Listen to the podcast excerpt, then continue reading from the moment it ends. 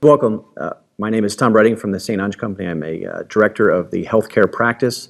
Um, on behalf of AHRMM, thank you uh, for joining today. Um, today I will be spending time talking about supply chain um, assessments and how to identify opportunities for improvement in your organization. We'll be talking a little bit about the consolidation of, of the industry. As you know, there's, there's a lot of um, activity of mergers, acquisitions. There's hospitals that are closing. As, as I say, there's three different hospitals, ones that are buying, ones that are selling, and ones that are closing. Uh, we hope that you're not the ones that are closing. If you're in the process of acquiring other hospitals, uh, you probably recognize that there's uh, disjointed operations that occur um, through consolidation is, is uh, there's cost savings and opportunities, um, but you recognize that as you bring two or multiple hospitals together, they may be doing different things, and you have to tackle those one at a time. Some some health systems tackled as a as a an entire um, an approach where they're looking at from the contracting, procurement to distribution, logistics, and and how inventory is managed up on the floors. Um, as, as, you go through your journey of, of identifying opportunities, you'll have to make the determination if you want to look at uh, from a supply chain system, if you want to look at managing and, and improving from a campus level, um, if you're looking at the hospital level, or particularly at a, at a department level. If you're, if you're looking at a uh, warehouse or a storeroom operation, uh, you may look at that as, as an opportunity to drive improvements, improve service to the clinical operations to make sure that they're getting the right supplies at the right time, the right place. Um, as you think about doing an assessment, you, the first thing you need to think about is, again, who are my customers? Who am I supporting? You may be thinking about it as a, a very narrow focus, but you have to recognize that you know there may be um, supply chain operations that are managed by the clinical staff. There's there's certain pieces that are managed by different departments out of supply chain. So you may have to first take a holistic view to understand the customer base, understand where do you fit within that customer customer base, so that you can get a, a good understanding of um, what the baseline is today before you start making any changes. Um, so again, I, I, would recognize that you need to first think about the scope and the breadth that you're going to focus on. Um, you need to think about getting that champion support, and you need to make sure you have the right people in the project. And another piece is making sure you have the right data to support the project. So it's, it's easy to do interviews. Um, it's hard sometimes to correlate the data to what actually happens in your operation.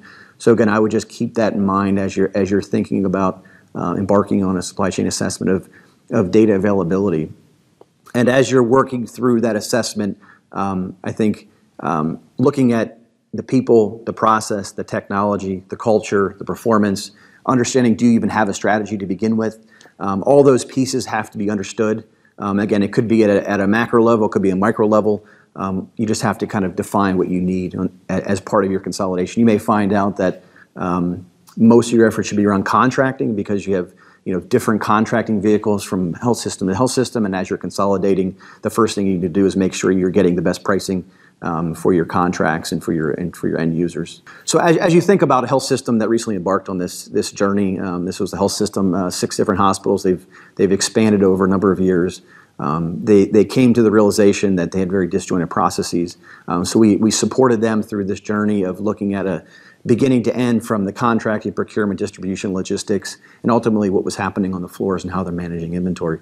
Um, and, and I would say one of the first things we found when we started doing this holistic approach was that everybody was very excited about making change. And, and I think that was very exciting for us, but recognizing again, tempering expectations that we need to make sure that we're focused and we're doing the right things um, so we get the right outcomes at the end of the day.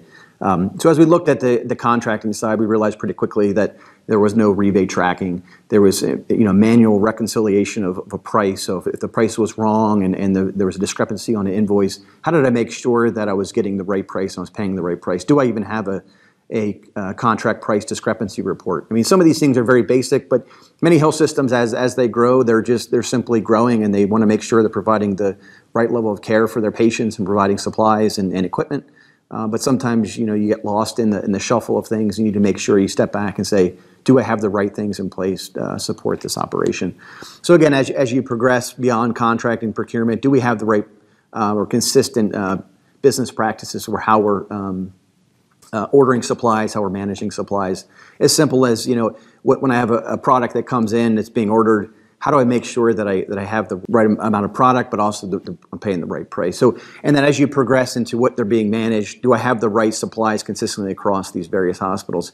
We found that uh, out of 2,000 different items, there was only 54 that were common across six different hospitals, which is which is quite staggering when you think about they're, they're providing pretty much the same exact care across these various hospitals between the emergency department, uh, inpatient, outpatient. Uh, they're all fairly consistent um, I think that was eye-opening for the team. The question is, how do we get to standardization? And I think that's where the industry's going. Of how do we standardize supplies? And again, this was just a, this was an outcome from the from the assessment, but it allowed the team to you know figure out what is the right thing to do. So again, there, there's a whole host of things that came out of the assessment. One was you know the contracting. One was you know bu- uh, business practices for procurement. How do we manage inventory, not just in the warehouse, but also up on the floors? Um, so again, for us, end to end for you, you just have to figure out what is the, what is the right mix of assessment. Again, I would just kind of in, in closing, as as you think about your future, um, again, just take a step back, think about what you're doing, recognize you have a daytime job. Um, you have to architect the plan before you start to execute it. Again, same thing you do day in and day out today. We just need to make sure and you think about um, before you execute. So again, thank you for your time. Wish you well, and look forward to seeing you again.